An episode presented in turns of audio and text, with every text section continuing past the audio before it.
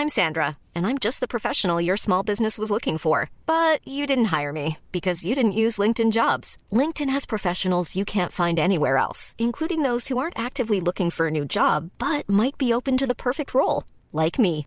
In a given month, over 70% of LinkedIn users don't visit other leading job sites. So if you're not looking on LinkedIn, you'll miss out on great candidates like Sandra. Start hiring professionals like a professional. Post your free job on linkedin.com/people today.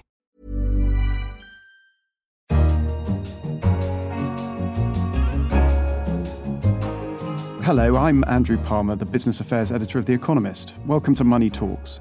Coming up on the programme, should we be concerned about Turkey and contagion? A number of emerging economies were caught up in this turmoil uh, South Africa, Argentina, Indonesia to some extent. The weed killer lawsuit decision that could have wide ranging repercussions. Some academic studies suggest that food production could be hit by up to 20 million tonnes a year. And the return of the tiger. Is the Tiger Woods effect back? Anybody loves a hero. They love nothing more than watching a hero self destruct, except for watching a hero come back. First, Turkey's economy is in crisis. The value of the lira has plunged, a banking crisis threatens. How bad will things get for Turkey itself, and will it spill over to other countries? Simon Cox is our emerging markets editor and joins us now. Hello, Simon. Hello. Take us first through the, the cause of this crisis. There's a proximate cause, which is a row with the US, but there are lots of underlying structural causes too. So, what's brought Turkey to this pass? Turkey's been pursuing a, a somewhat risky economic model uh, for some time, one which relies on its corporates borrowing heavily in foreign currencies. Uh, more recently, uh, the economy has been running a bit too hot, partly because, in addition to all of that corporate borrowing and spending, the government has introduced uh, fiscal stimulus measures as well. That's contributed to uh, inflation in Turkey, and the central bank has been trying its best to fight it, but it's been hobbled really uh, by President Erdogan. So there's been a guessing game amongst investors about how much independence he will allow to Turkey's economic institutions and how much his own personal preferences and ideas will dominate them.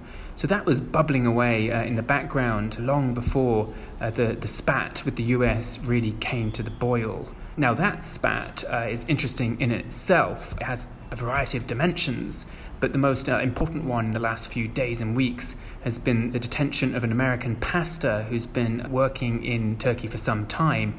He was detained on suspicion, rather farcical charges, that he was uh, involved in an attempted coup back in 2016. And his uh, case has become something of a cause célèbre in US politics, something uh, of close concern to the Vice President Mike Pence and also to uh, Donald Trump. And so they tried to pressure Turkey into releasing the pastor. They thought they had a deal. That deal came apart. And as a result, they've been taking economic measures against Turkey, including sanctions on two Turkish ministers, and uh, last Friday, doubling tariffs on Turkish steel and aluminium exports to the US. So, all of that contributed to uh, a very uh, panicky reaction amongst uh, foreign investors who thought that not only has Turkey been mismanaging uh, its domestic economy, it's also managed to enrage the world's most powerful country and economy and pick a fight that it can't possibly win. And so, what are the Turkish authorities doing to generally calm investor panic? Not enough, not enough they seem to be hobbled uh, by this centralization of power uh, in the hands of the president, who doesn't seem to be fully aware of the financial and economic vulnerability of the country, seems quite keen, in fact, to inflame tensions, to talk about uh, Turkish defiance, and uh, inhibited the central bank, preventing it from pursuing a tighter monetary policy, which is uh, part of the solution to its problem. What we really need now is a strong signal that uh, the central bank would be allowed to get on with its job. That could even include replacing the management there and uh, giving it greater autonomy. Uh, we might also need uh, a turn to the IMF. But the difficulty there is that the Americans have uh, said they will look very uh, unkindly on a turn to the IMF for as long as Turkey continues to detain US citizens. And Turkey's vulnerability raises questions about, about contagion and whether this will spill over to emerging markets. And we see some effects in other places from Turkey's current difficulties. What's your sense of, of the risk of a, generalized emerging market sell off? We had, you know, obviously a fairly uh, dramatic day yesterday in which a number of emerging economies were caught up in this turmoil uh, South Africa, Argentina, Indonesia to some extent. I'm here in India at the moment, and you know, the headlines were full of the fact that the rupee crossed 70 to the dollar for the first time. But I think actually the broader uh, consequences and side effects of the Turkish crisis should be fairly contained. Turkey has a number of vulnerabilities that are not shared by other emerging markets. That includes the very wide trade deficit I mentioned earlier and this eagerness to borrow in foreign currencies. Typically, emerging economies have narrower current account gaps, narrower trade deficits. They also have much lower inflation uh, as a rule. So, all of that means that their macroeconomies are a bit more robust and their institutions have a little bit more freedom to function. For example, we already saw uh, Argentina's central bank take quite strong action yesterday to shore up confidence in its currency, raising interest rates by five percentage points. Uh, we might see uh, Indonesia's central bank take similar action this week. So I think that uh, although we had a very troubled couple of days, I'm still hopeful that emerging markets as a whole uh, will not suffer too much from Turkey. Now, there are some broader common factors that have hurt Turkey and have hurt other emerging markets. Typically, developments with US interest rates, uh, the fact that the US economy is picking up so strongly, some you know, very early signs of wage pressure has led the Fed obviously to tighten uh, interest rates in a steady manner. And that has caused a number of emerging markets difficulty already this year from about mid April. And those pressures will continue. But I don't see any additional contagion from Turkey extending much beyond uh, this week. Is there another emerging market on your kind of radar that you worry about? Pakistan. Uh, Pakistan's looking quite worrying. Uh, it too has been talking about a turn to the IMF, um, and it also has certain geopolitical tensions with you know its biggest benefactor, the US, and uh, also uh, hoping to uh, get help from China. So, so Pakistan is also in a difficult position. And there are some sort of interesting parallels between Pakistan and Turkey. I think uh, both places uh, are very aware of their geostrategic importance, and they count on that geostrategic importance in order to get uh, somewhat lenient treatment uh, from countries like the US that might uh, roll over loans or look kindly upon IMF bailouts. Now, I don't know whether that calculation still works uh, in the era of Donald Trump, who seems less concerned about the broader fallout from pushing an adversary too far. It sounds like you're going to have a busy few weeks, Simon. Thank you very much. Thank you.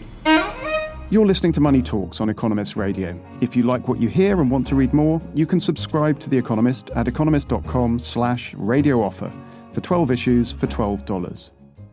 Next, a US jury has punished the chemical company Monsanto for not warning consumers that a weed killer containing glyphosate posed a cancer risk. The jury's award of almost $300 million in damages to a groundsman who contracted the disease has hit shares in Bayer, which acquired Monsanto earlier this year. Charles Reed is writing about the story for us this week and joins us now. This came as a complete shock to investors in the chemical industry. They thought that glyphosate posed no cancer risk to humans and were very surprised, which is why the shares dropped so fast. But Bayer is going to appeal, right? This is not a this is not the end of the legal process. No, this is not the end of the legal process. It's likely even if this judgment is not overturned in another court that the amount of compensation will be reduced a lot. Bayer will fight this to the bitter end. It claims that there's no scientifically proven link between glyphosate and cancer and that there's no causal relationship between them. There are some scientists, however, who disagree with that. And the problem is, is this area of scientific research is highly commercialized in terms of funding. Why, why was it such a shock to investors? Because there's a lot of controversy about glyphosate. There has been for a long time. There were reviews periodically on both sides of the, the Atlantic. The idea that there is some kind of link between this chemical and cancer is is well absorbed. This is just a surprise because it happened in the States, or, or why?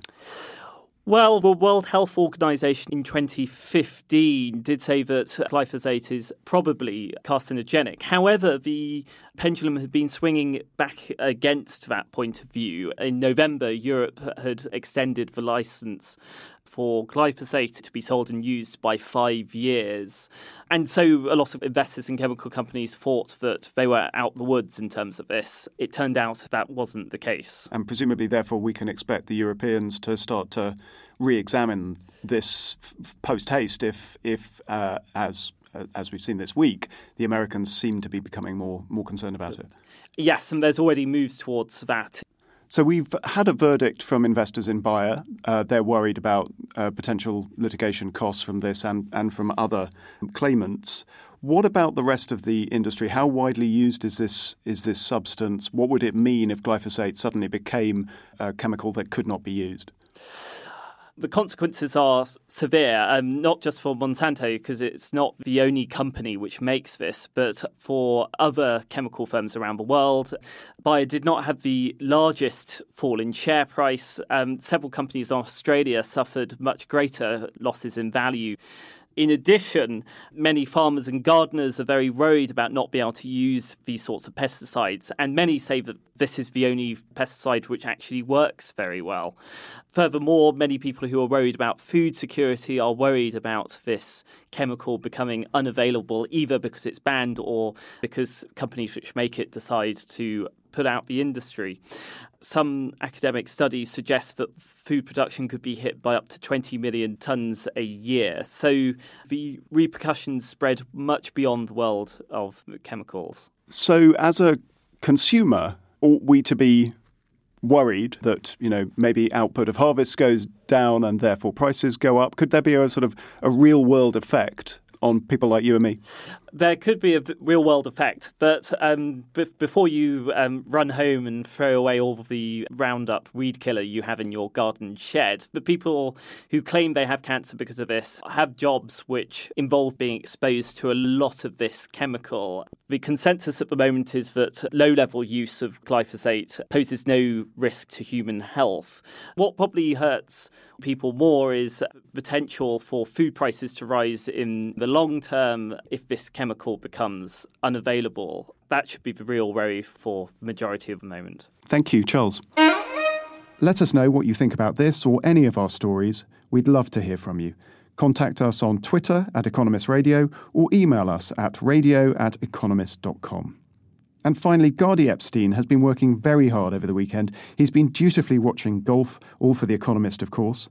And the main story was the resurgence of Tiger Woods, who came second in a thrilling final round of the PGA Championship. Gadi, coming second doesn't sound like it's worthy of too many accolades. Why is this such a big achievement? Yeah, Tiger might agree with you that coming second uh, isn't worth anything, but actually it is quite an achievement. He he had a major meltdown, as most of the world knows, at the end of 2009. The last time he played well was 2009.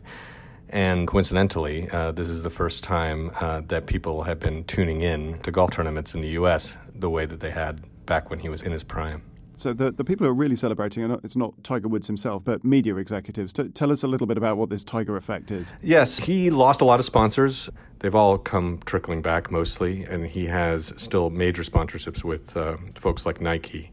And they all speak to the value of his brand. A Bridgestone executive, Bridgestone is one of the uh, companies that endorse that he endorses, compared him to in transcendence to Muhammad Ali and Michael Jordan uh, as an athlete that transcends his sport. Um, and that's reflected in, in ratings? Yeah, the ratings are through the roof this year. So the PGA championship that he just finished second in on Sunday had the highest ratings since he finished second in 2009 in the same tournament, and it was 69% higher than the same Sunday last year.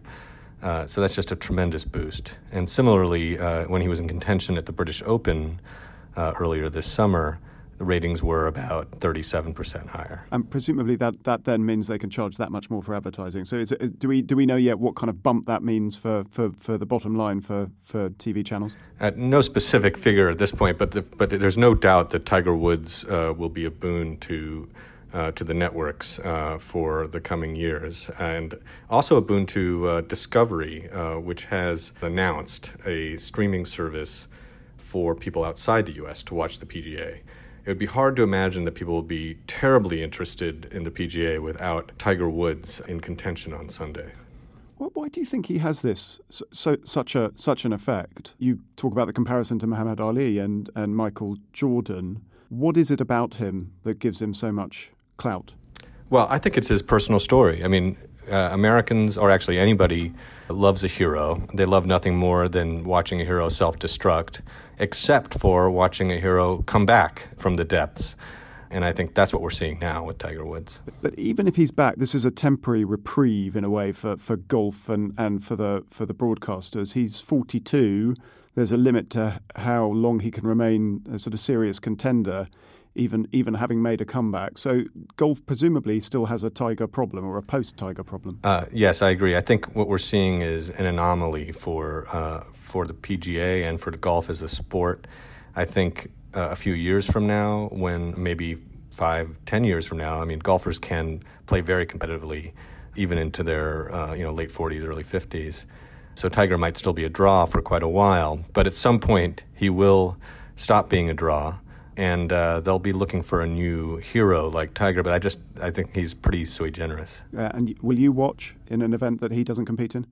No, I don't watch. I'm, I'm i manifest this storyline. I I watched uh, on Saturday and Sunday this weekend, and I never watch uh, these tournaments. Uh, but I used to when Tiger was in his prime in 2007, 8, and 9. And now I will again when he's in a major tournament. I'll probably be watching on Sunday if he's in contention.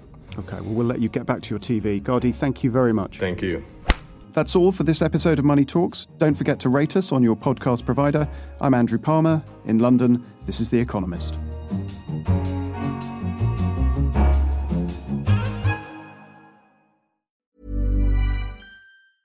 Hey, it's Danny Pellegrino from Everything Iconic. Ready to upgrade your style game without blowing your budget? Check out Quince. They've got all the good stuff shirts and polos, activewear, and fine leather goods, all at 50 to 80% less than other high end brands. And the best part? They're all about safe, ethical, and responsible manufacturing. Get that luxury vibe without the luxury price tag. Hit up quince.com slash upgrade for free shipping and 365 day returns on your next order. That's quince.com slash upgrade.